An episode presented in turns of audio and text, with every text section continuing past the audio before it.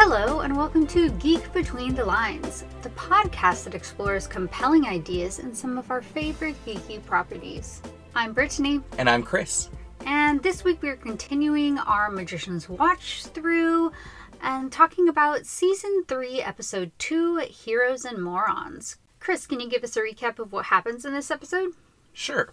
We witnessed an animated explanation of the tale of the Seven Keys, launching our hero's quest to find them. In Fillory, Eliot and Fen prepare to travel in a sentient boat, the Muntjac, to retrieve the first key from After Island. The Fairy Queen demands that someone she trusts go with them, who turns out to be their now grown child, Frey.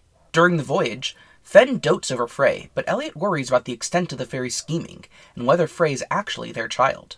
They arrive at After Island, where the island's priest refuses to surrender the key, claiming he needs to protect the islanders from a deadly monster. With Frey and Fen's help, Eliot reveals that the priest is killing the islanders himself and blaming their deaths on an illusion of a monster he conjured with the key in order to remain in power. Eliot and his family depart with the key, leaving the priest to the vengeful islanders. Meanwhile, Quentin, Julia, and Josh follow reports of a drunk bear and look for Mayakovsky and his magical batteries.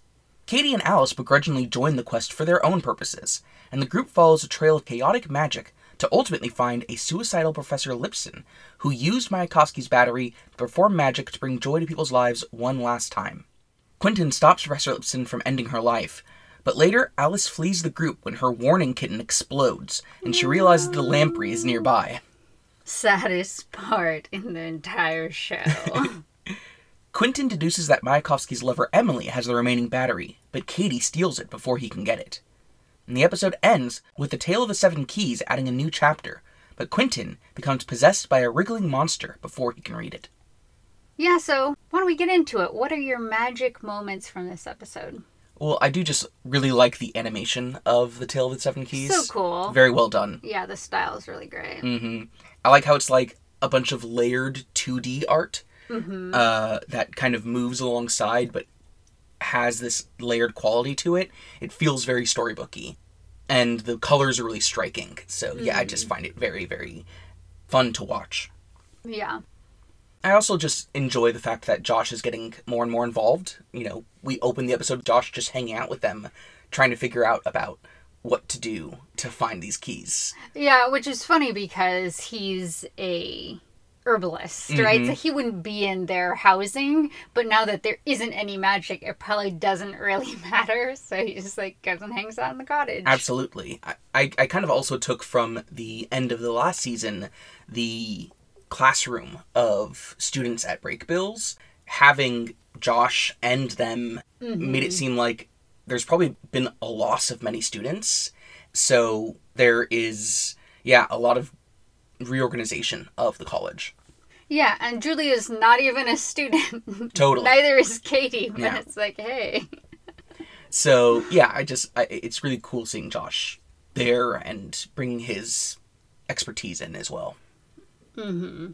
In that conversation, when they're deducing that the bear was Mayakovsky, point four, that bear is a dick, Yeah.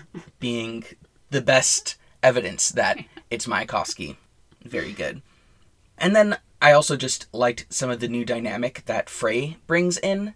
Uh, I mean, for one, just the fact that her name is short for frail human.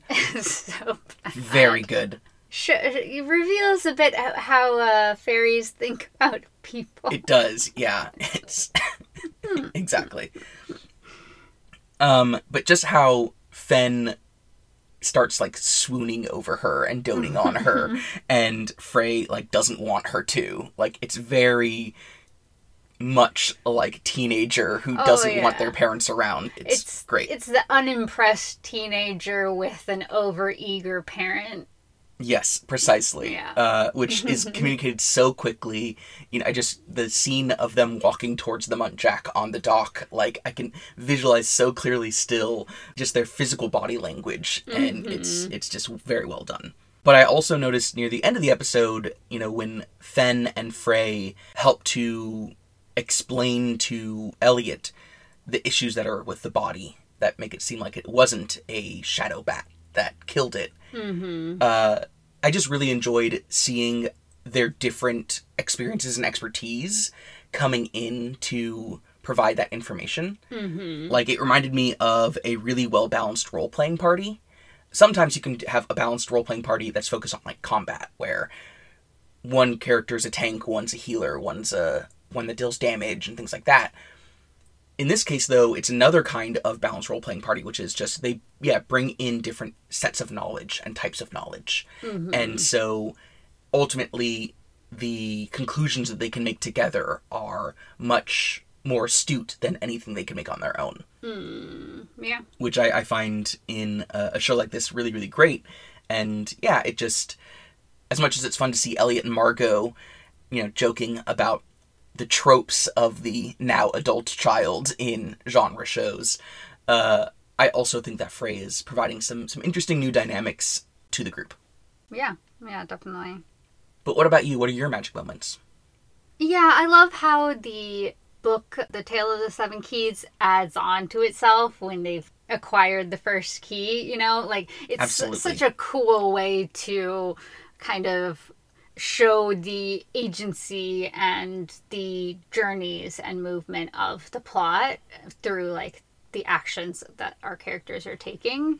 Uh, yeah, it's just it's really cool and it's really interesting because theoretically those chapters could be wildly different depending on who is going mm. on hmm. these quests and how they acquired the key and all of that. So yeah, it's, it's just really cool. Oh, idea. that is a really cool idea. I mean, I'm I didn't even think about that before. You know, I always thought of it as just it reveals itself as as the time comes. Mm. But the idea that it also responds to their actions is a really really cool idea too. Yeah, yeah. That's what I think. I mean, I guess there's a possibility that it's just the the main character of the story her journey mm-hmm. that unfolds, but I feel like either way could it's also presented in such a, a mythical kind of way mm-hmm. you know these aren't characters who are named they're you know archetypes mm-hmm. and you know it seems like it's a legend and so that story itself as stories have it can evolve depending on the circumstances mm-hmm. and the mm-hmm. needs of the present so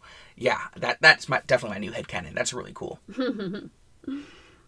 I also really appreciate, you know, something continued over is just Kady and Julia's interaction. Mm. That it's like it's a new season, but for Kady and Julia, not much time has passed. And so the broken trust, the feeling of betrayal that Kady has, and frustration with that whole situation that went down with Julia unilaterally deciding what to do regarding Reynard, um, yeah, I just I like that Kady is not just ready to be like, yeah, okay, everything's fine. I understand what you're saying, but she's just like, recent history doesn't do much for your credibility when it comes to you, me, and a plan, you yeah. know? And so it's just, she doesn't trust that if they're working together for this aim, that when it comes down to it, her voice, her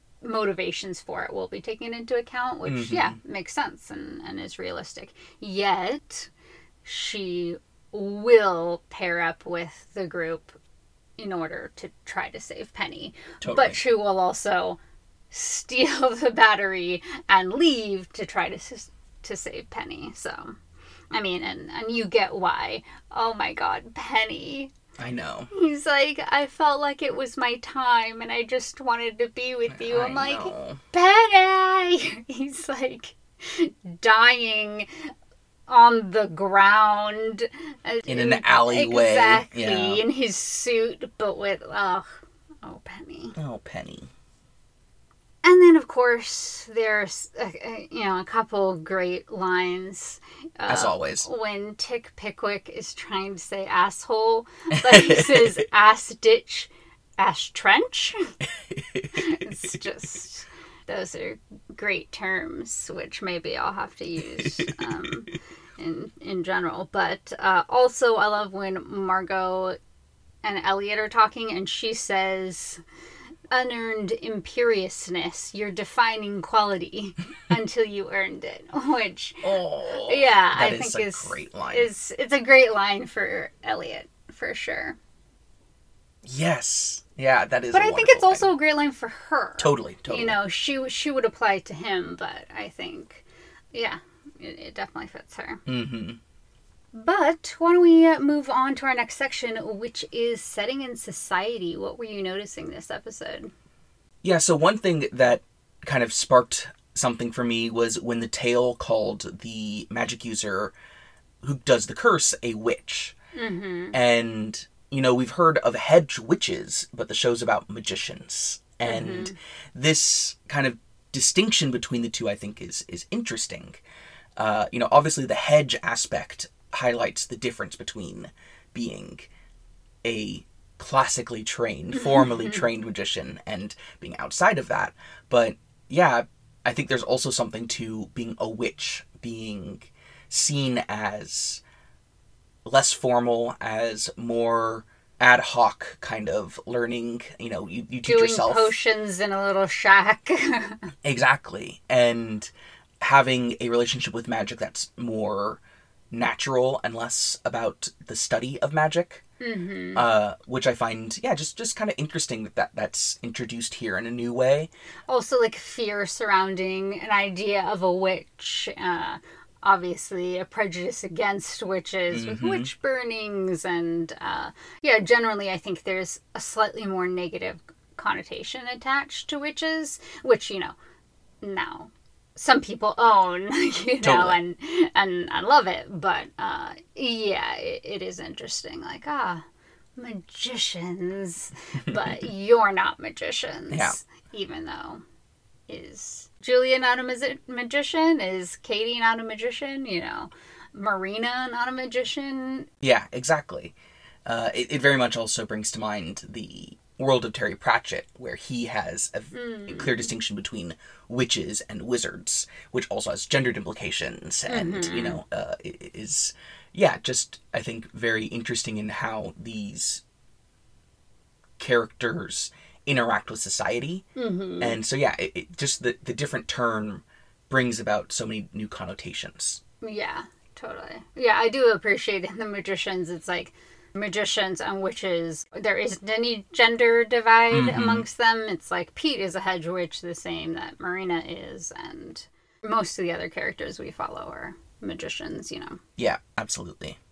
I had a couple questions about some things that we see in Fillory.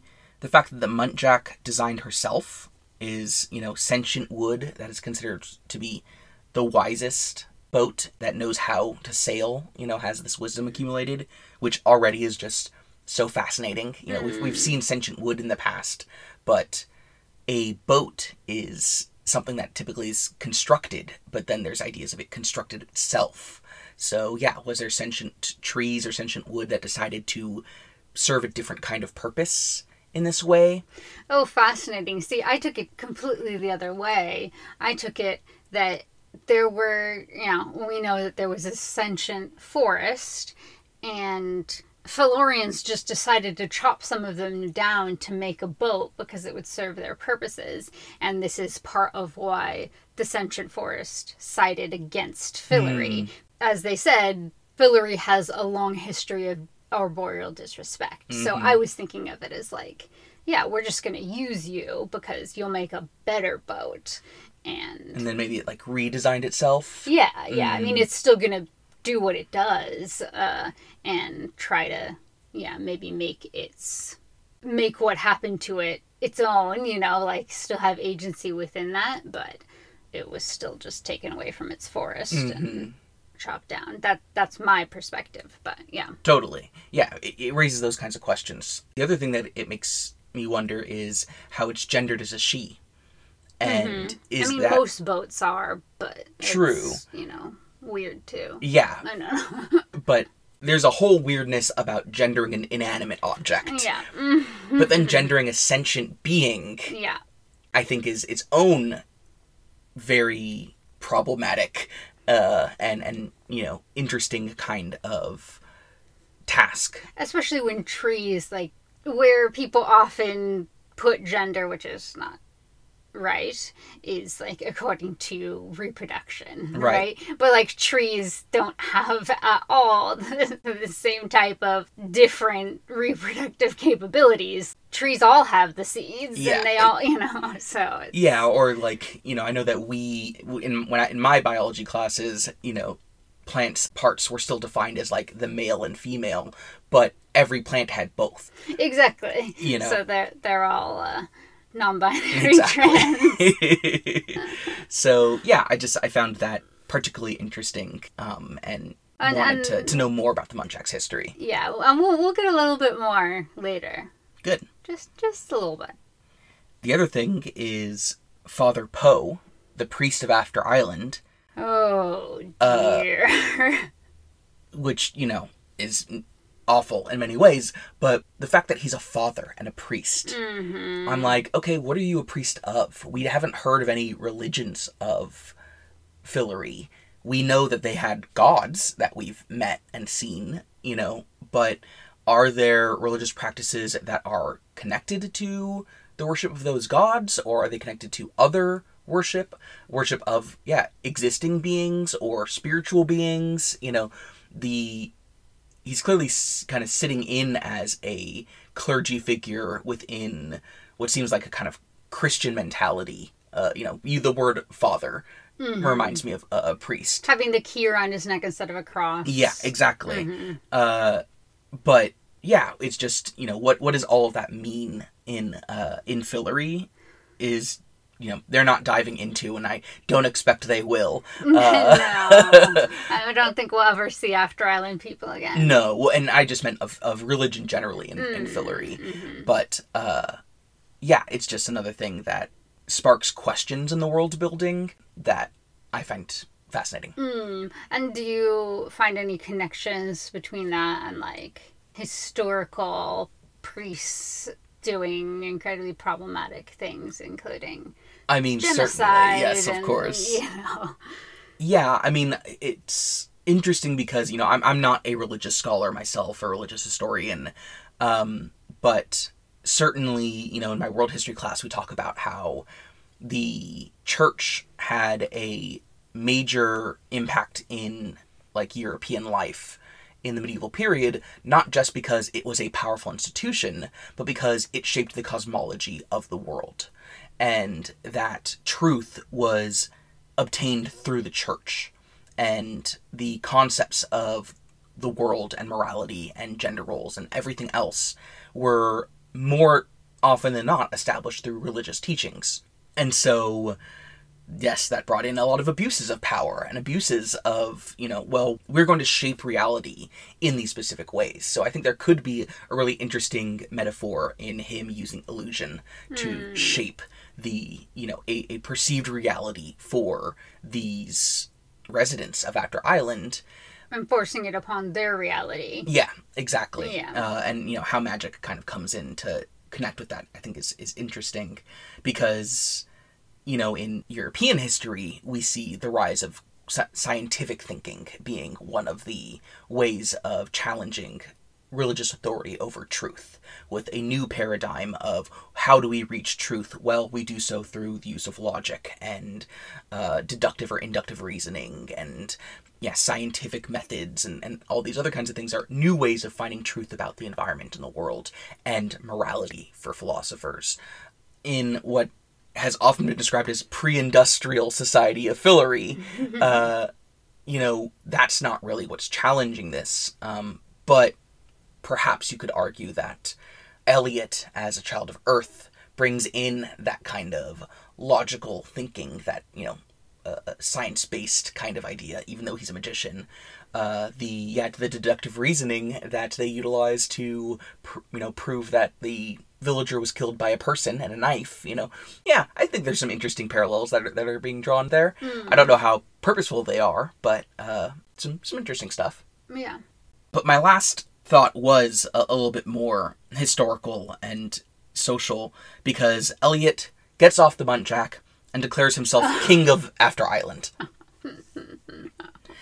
And you know, I hereby declare After Island a province of Fillory. exactly. What are you doing, Eliot? colonialism within colonialism at that point. And it's I think obviously highlights the, the problematic nature of yeah, colonialism and, you know, declaring land yours based off of your own beliefs, ideas, and military rather than the needs of the people. And I think the show does not interrogate that very well because ultimately the episode could argue that it leaves them better off than they were before because their abusive leader is overthrown. But mm-hmm. That's typically not how colonialism worked. but yeah, I just was also thinking about, you know, what does uh king, or you know, someone who declares you a province of their country, what does that king bring to the locals? Because in most early colonial relationships, that was the diplomacy. It was okay, we're going to declare this in some ways part of our province, or we're going to set up a post town here, or we're going to set up a colony here. And the indigenous inhabitants would diplomatically engage with them, but would typically do so in ways that were asking, okay, so what are you bringing if you're bringing this colony? What are you bringing to us? Oftentimes that was economic opportunities for the elite of the indigenous people when there were not military conquests, when it did just stay in diplomacy in the building of those colonies. And we don't see any of that here. We don't see anything about Eliot providing anything to this society. He doesn't bring justice or defense or economic trade or anything else that is seems like it's going to better their lives. I mean, I don't think colonizers can ever bring justice. True, but you know the the concept of of justice, mm. you know, uh, is just yeah, it, it's it's all not included, and so I think one aspect of this episode, you know, tying up that entire story in a very brief window it does not really engage with these important questions that I appreciated that the last season was at least touching on. Mm-hmm. What does it mean to be a, a, colonial king and a good king? And here, you know, maybe the argument is that well, Eliot only cares about magic at this point, and he cares less about the the ideals of being a good ruler. And so he's going to After Island, declaring himself king because that's the best way of him getting the key. Mm-hmm. But then that is colonial, you know, yeah. stripping them of their resources. Earlier, when they were going to go on the trip and they did some work on the Muntjac, and, you know, he was like, I will remind the council that this is not a democracy, mm-hmm. which is what, towards the end of last season, he had wanted to try to it's true yeah establish in, in Fillory and so uh, yeah, I think that we see him trying to restore magic at cost to maybe his own ideals, mm-hmm. which, you know, is not good. I do think, like, at least there was the bit where, well, I'm going to leave this community to deal with their oppressive leader however they want to rather than like, oh, we're going to take you back to Fillory and execute you, or, you know, whatever the situation would be. And he doesn't seem to have any desire to really rule over them mm-hmm. in any mm-hmm. way, but that doesn't make it not problematic. Yeah. Well, what are your other points for Second Society? Yeah, I thought that um, there was a direct parallel between Professor Lipson and her talking about how Mayakovsky could have never made the batteries without her. Mm. Yet she's not given any credit for that, and he has them, and she has to take it from him. You know, it's just very often throughout history, women have had crucial contributions to whatever the developing system or invention or you know whatever totally. it is and they're so often not credited with that you know mm-hmm. so I, I, thought that that was a direct parallel and the other thing i was thinking about is the meta way of the magicians pretty regularly bringing up stuff in our world that they know about and are fans of or you know whatever and so when Eliot goes below deck of the Muntjac, Mhm. and it's like so much bigger and nicer and everything underneath. You know, he just says nice trick Mhm. because he's very familiar with an undetectable extension charm, as anybody who's read Harry Potter or watched the movies is pretty familiar with, you know.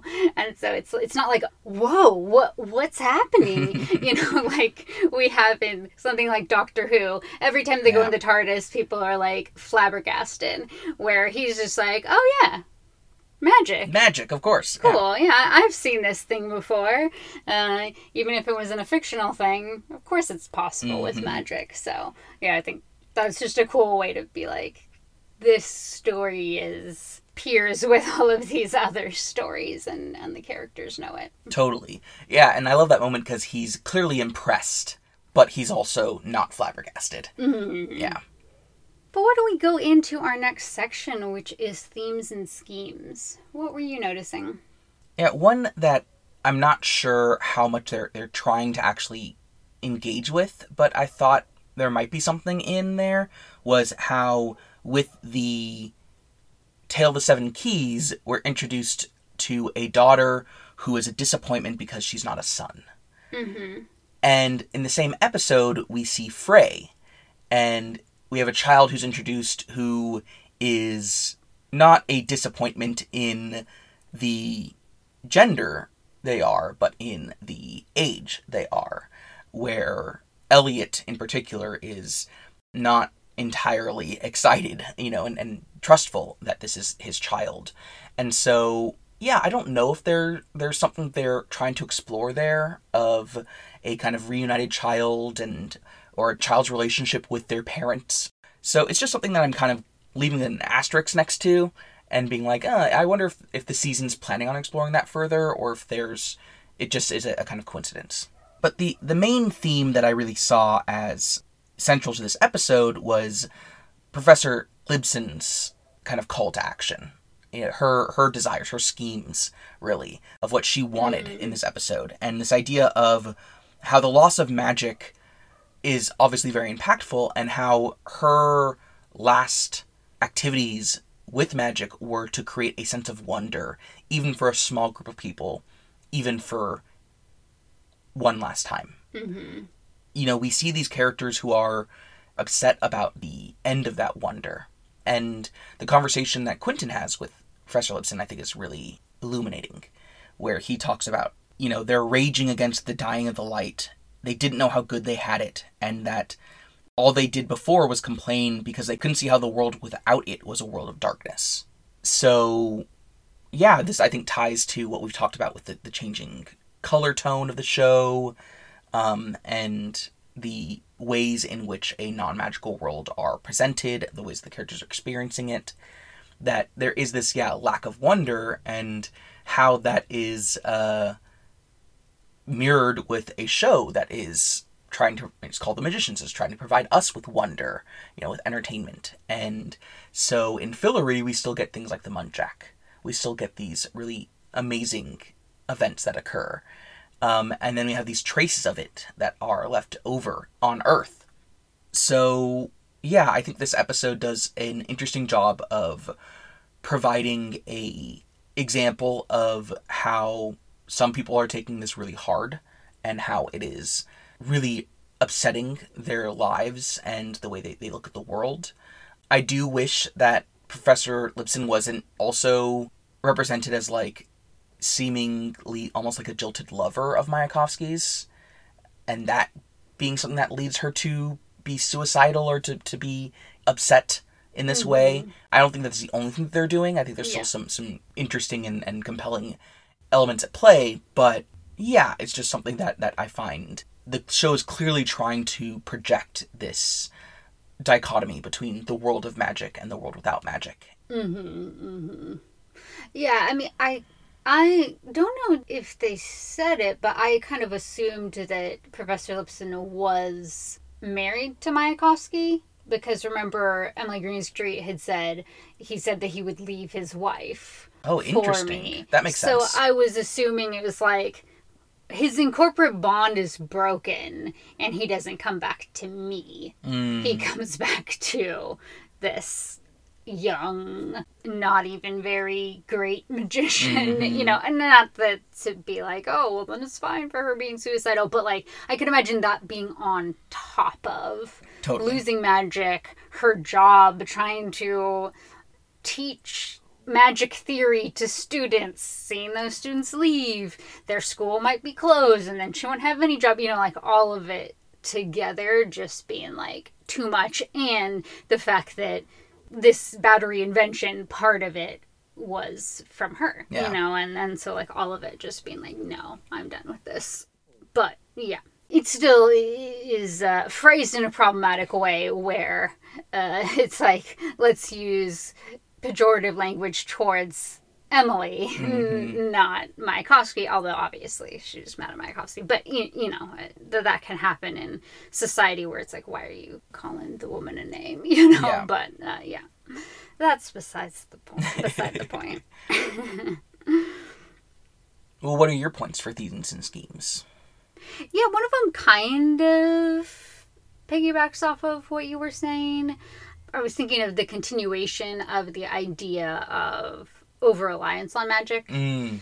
Uh, we saw that obviously last season with famine in Fillory because the crops were dying because magic was so unstable because of the godly floater.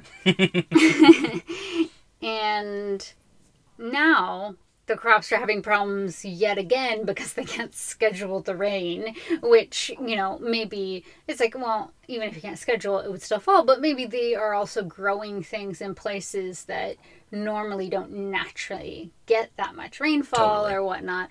Also, their money to pay people to pay the guards at the castle and everything uh, to pay for any type of projects you know gold is not being produced by these beetles Mhm. so they're struggling yet again i mean you can't build tons of infrastructure and all of this overnight, right? And so I don't think it's necessarily that it's like, oh, well, they didn't learn from the magic being unstable because of Ember.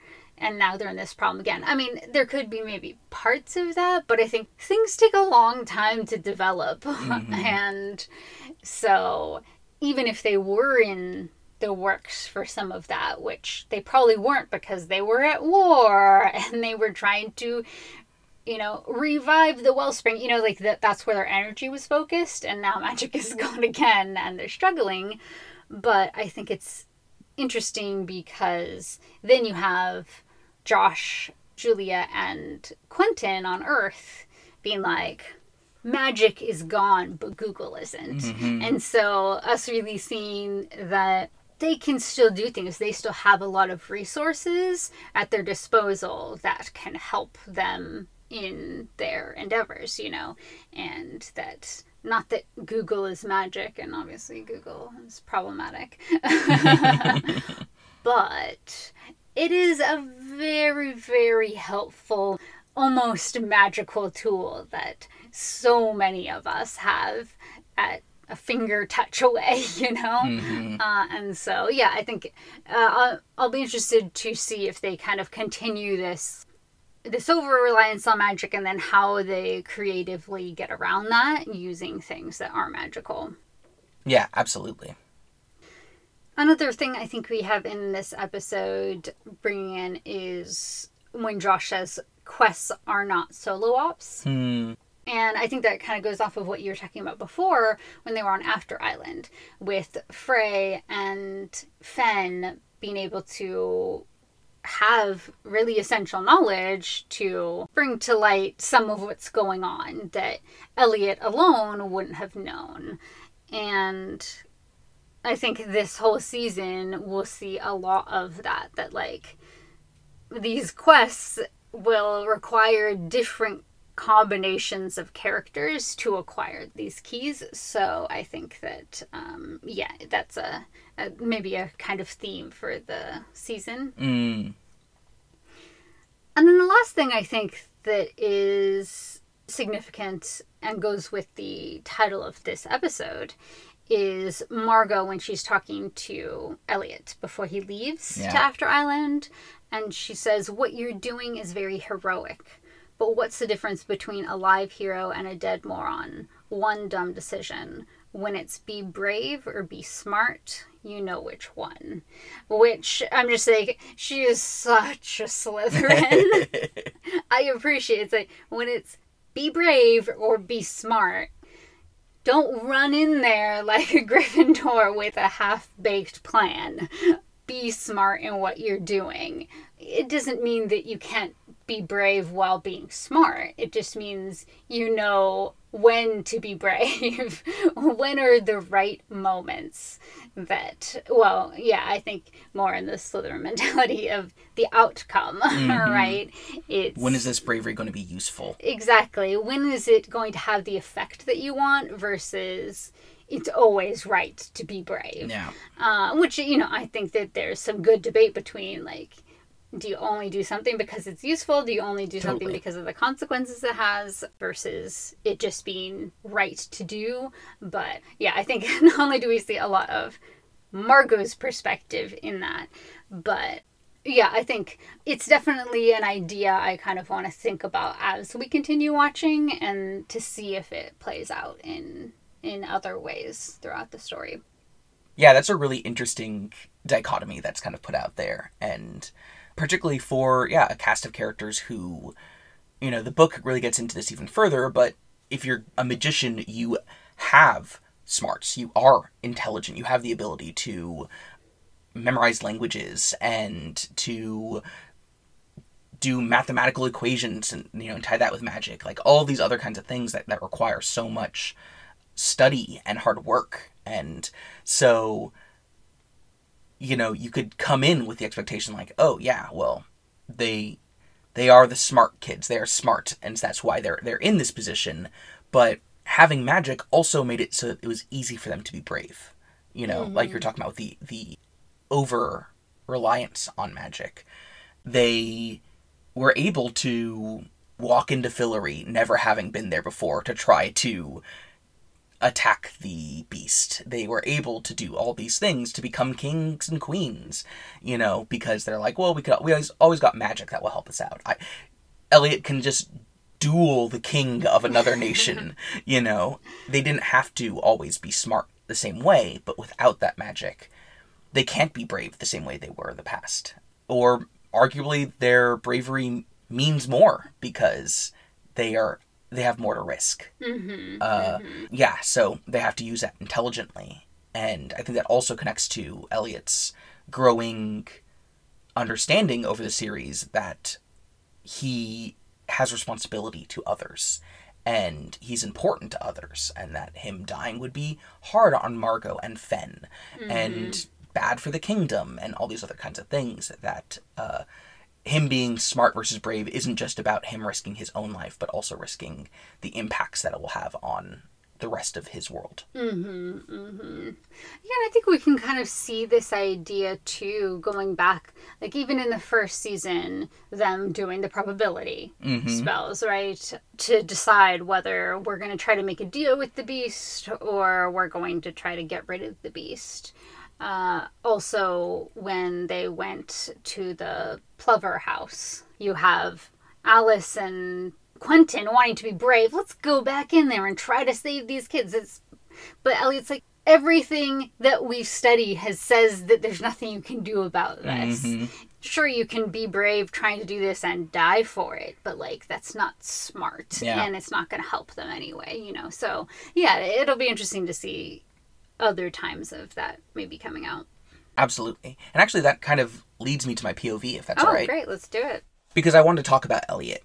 We see him, you know, obviously take Margot's advice inwards, where he confronts Father Poe and this illusory shadow bat, uh, but only after he has heard from multiple perspectives that this is probably what's going on. He's done some investigating. He's he's used his smarts rather than just confronting something that he sees as wrong or he thinks might be problematic. He doesn't just go out and fight the shadow bat before you know the first time it shows up.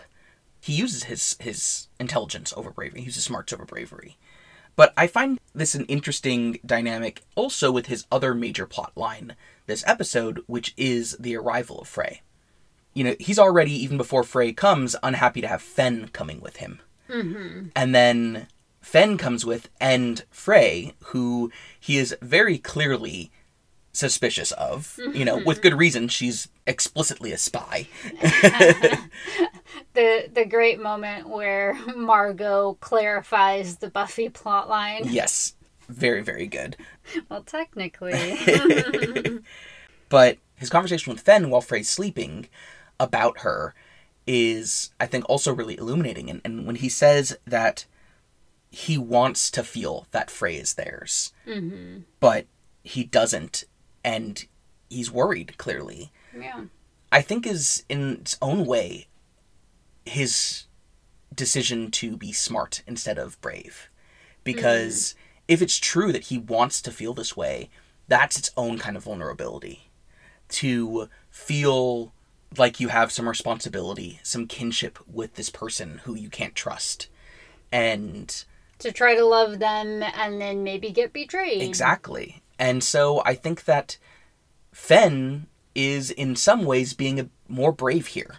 She is letting herself be entirely vulnerable mm-hmm. with Frey. And she is, you know, in some ways problematically over identifying with herself now as a mother to Frey. That leads, yeah, to new vulnerabilities. And Eliot is being smart he is not letting himself do that, even if he does want to in some ways, or at least part of him wants to. Mm-hmm. But instead, he is trying to, he understands the danger that the fairies present, and he doesn't want to maybe hurt himself, but also, again, to lead to decisions that could have bad outcomes. You know, you mentioned the conversation about Buffy you know, which is great and funny, but also highlights the way that him and Margot are kind of logicking this out too, where they are thinking, well, this is a trope that we've seen in lots of other stories. Mm-hmm. This makes this less believable. And that I think is, yeah, his another way that he is kind of trying to be smart rather than brave. Mm. When was it ever this simple? Exactly, right? Yeah, and it's funny that you think about that because that's the last thing that I was thinking about with from Eliot's point of view, which is that his performance repeatedly in this episode is really strong in the ways that his physical performance communicates so much, which is important for a character who can be quite arch and sarcastic. so yeah, when he says nice trick when he's walking into the Muntjac interior, but then he is clearly excited about the the prospect of voyaging in this beautiful environment and you know and the aesthetics. and the aesthetics exactly What's the point of going on a quest if the aesthetics are shit? precisely and yeah when he sees the key and he says it can't be this easy but you can also see some hope in his face some like wow we actually found this key he didn't see the book. He's only gotten messages about it you know like mm-hmm. there's i can imagine that there's part of him that is still thinking that he's going on a wild goose chase that is still thinks that you know maybe this won't go anywhere. And so seeing the key yeah that easily. He's obviously still being suspicious and critical but he's also yeah just has this kind of face of hope which i think is then also really interesting when he takes the key for the first time and he can clearly feel the magic in it Mm-hmm. and the way that he communicates the kind of excitement and comfort of feeling magic again is just really a great performance. You know, mm. he doesn't even say anything there. He just takes it and reacts, and that reaction I think is really strong and, and reveals so much about how much he's missed magic and how even touching it in this way changes his entire body and the entire way that mm. he he responds to it. I saw it as communicating that he felt a yeah an excitement to feel again for the first time in so long, but also a sense of like, oh, I'm I'm me again. I'm at home again. I'm comfortable again in a way that I haven't been for for so long. Mm. So yeah, I just uh, I love Eliot. It's a great character. Happy to watch him Always. always. Yeah, I think it's it's really interesting too because at the end of his part of the episode, I think we see even though he's like you were saying has had this suspicion, this distance between him and Frey and all of that, we see a pretty charming, funny interaction between them three yeah, and I mean, sure, it involves a lie, telling her that the key is gold and that's and magic, and that's why they're bringing it. When you know that's not why he's doing it. But, but then Fen is like, "Don't talk to your father that way." Oh, go to your room. You know, it's like they're playfully having kind of fun, and it seems like he's finally having a good day in a Mhm. way, you Yeah. know, because things have been so difficult for him for so long. And in this case, it was that easy, you Mhm. know, that he was able to find this key so quickly.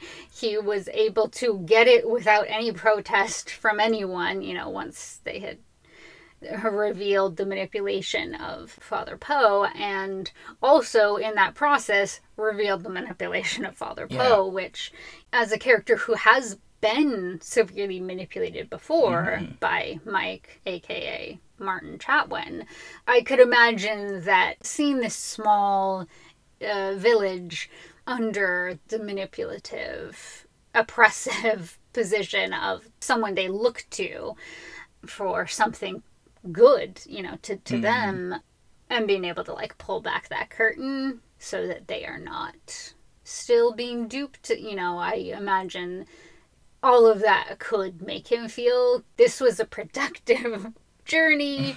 like, sure, Frey is still here, but now he- he's a little more lighthearted and can joke about the situation. And hey, Frey did provide some crucial information for us. And yeah, him seeming a little more positive or hopeful than he usually is. Totally. Which is nice. yeah. I mean, he does sorrow well, but it's nice to see him happy. Yeah. Well, who did you bring to talk about? So I wanted to talk about Quentin this Mm. episode, at least this far. I know we're only on episode two. There's plenty of time for being problematic. we'll, we'll- we'll see how, how much that comes up. But here, I think in this episode, he is continuing on this trajectory of maybe being a little better than he was in the previous two seasons. I think first it was really interesting for him when they mentioned that the magician who did this asked for where's the nearest building you can jump off of.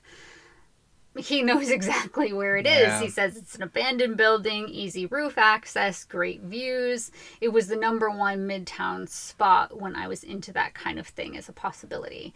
And I just found it so striking how honest he was with Julia that Mhm. like he feels like he can just state it as it is. And I think that probably with anyone else he would have phrased it maybe a little bit differently. Mm, yeah. Yet with her, she knows about him having to go into psychiatric facilities. She knows about his long term depression, you know, and so now he's able to just say exactly why he knows.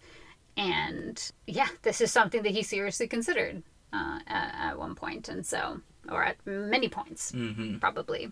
And so I think that that th- there's a vulnerability in being able to in in saying those things to your friend and and I think that it does show a bit more even though he hasn't always been a great friend to Julia there's a few times Julia was not a good friend to him but it does really show like the closeness that they have had in the past and that they still have and that they've been able to get back to despite all of the severe things that have happened in, in their relationship. Absolutely. It also makes made me think that maybe Quentin is more accepting of that part of him mm. because he's currently in a hopeful place. He's on a quest. He is like not in the spiraling dwelling mm-hmm, place, mm-hmm. but instead he's kind of moving that. So I think you're absolutely right that clearly this is part of him and Julia's relationship. But I think that that it also made me think about just the kind of cycles or mentalities that you can have and how that can impact your own relationship with your past, your feelings, and, and so forth. Mm, mm-hmm, mm-hmm. Yeah, totally. Yeah, I mean, I personally feel like it's much easier to talk about things in the past or ways I felt in the past, things I struggled with in the past, rather than like the raw pain of the present. Mm-hmm. And so it's like, oh yeah, I mean, I can think about, oh, I was abused in this way or this happened or whatever. And like, it's not really a big deal to me. Yeah. but trying to talk to somebody about something I'm going through at the moment is is much more difficult for me. And so yeah, possibly similarly mm. for him. At us just constantly projecting our depressions onto Quentin. And then I think the the part that really is where I'm like, yes, this is part of the best of Quentin is when he's talking to Professor Lipson. Mm. And he he is the person who can help her come down from that ledge because he understands not everything she's going through, but he understands the feeling of wanting it all to stop, Mm-hmm. right? And you know, it, it can be very, very easy for someone who has not had suicidal ideation to be like, oh, you have so much to live for, and you'll get through this, and blah, blah, blah. And it's just like, as a person who has suffered with the depression for so long, it's just like, no, I don't want to hear from you. No. You know, it's like somebody who has had similar thoughts, who has had similar pain as you, like, Who's made plans mm-hmm. to kill himself, yeah. Mm-hmm. who's probably been up on that ledge before Yeah. to see what it looked like. That's the person who can understand the feeling and try to help with what they think this person might need to hear. The way he starts talking is so like saying, "Oh, what you did was mm-hmm. so smart," and yeah, that's so frustrating, and you know, just like validating all of these things about her feelings and her person. And I think in those moments, it very clearly becomes not about the battery. That's the quest that he's on. Yeah. They need this battery to do more magic so that they can bring magic back, right? But when he sees this person in this vulnerable, depressed state, he is going to do whatever he can, not to save the battery, but to help her. And yeah, I just think that that's. Brave, not smart. I, I mean, sure, yeah. Uh, well, it's it's compassionate, not yeah, smart. Totally. And yeah, you're absolutely right. That is what's touching about his character is that desire for compassion fueled by his empathy. Well, and I think that like where we've seen his depression impacting him and the story in negative ways many mm-hmm. times. Here we see what he's been through and him using it instead of using it to just try to run away or Right. instead of him having to fight it quite literally in the uh, Ellsworth Downs, you know, like here, it's not like, oh, well, it's good he had depression and suicidal ideation. No. But here, he is able to use something of his experience for something um, more positive and, and for caring for another person Yeah. that's outside of his quest. Mhm. yeah, yeah. But why don't we go into our final little segment, which is the title. What do you think of Heroes and Morons? I don't love the term moron. Yes, I did look it up, like I mentioned that I was going to. And uh, on Wikipedia, it says moron is a term once used in psychology and psychiatry to denote mild intellectual disability. The term was closely tied with the American eugenics movement. Once the term became popularized, it fell out of use by the psychological community and was used more commonly as an insult. It is similar to imbecile and idiot, right? And so it's like anything term that is closely tied with the American eugenics movement, nah. Yeah, we're not usually fans of those. No, and anything that's like termed as persons with certain disabilities that you're using as a pejorative. No, no, no, no, no, no, no. In- including the word dumb, Yeah. right? It's like, oh, somebody who can't speak, we equate that with being stupid. Right. Like how Lame insulting and yeah, another exactly. example. Like, yeah. How horrible. Very, very bad term. Yeah. But clearly from our conversation, the dichotomy between the bravery and smarts I think is a Mm-hmm. a, a good one. So I think yeah, brave or smart might have been better. Mm-hmm. Um, but I can understand why they wanted to find nouns that uh, Mm-hmm. that you know were instead using that term is is unfortunate. Um, yeah. but it's also I think a uh, a really important theme for the episode. Totally. Yeah, yeah, yeah. I just, I, I, I wish it had been like heroes and fools, maybe, because Mm. fools, even though it can be used in that way, it's not only used in that way because for narratives, there are different types of fool archetypes. So you have the serendipitous fool who hmm. just like happens upon success or mm-hmm. or whatnot. Uh, you have the wise fool is a mm-hmm. different type of archetype, which in something like The Good Place, Jason Mendoza is definitely a wise fool, right? And so I think fool, also looking at the definition, it can mean silly, stupid, lacking judgment or sense. And so I think it has a broader definition and is used for different things. And so I think foolish is a much better word to use. I mean, also we could do unwise, but if we're looking at nouns, yeah, I think if we if the title was just heroes and fools, I think it would have made a lot more sense. Hmm, yeah. All right, well, that's going to wrap up this week's conversations. So, what's happening next time on The Magicians? So we are going to be on episode 3, The Losses of Magic, where we get to see more dysfunctions of the Quinn family. Oh, yay. well, thank you all so much for listening to this week's episode of Geek Between the Lines. You can find links to our website, our social media, and our Patreon in the episode description. We hope that you'll join us on Patreon so that you can join us for our monthly Zoom meetups. We want to thank Kimberly Kuniko at Lacelit for designing our logo. You can find her designs at lacelit.com, Instagram, or Patreon. Thanks again for listening, and we'll see you next week. Until then, geek, Geek out. out.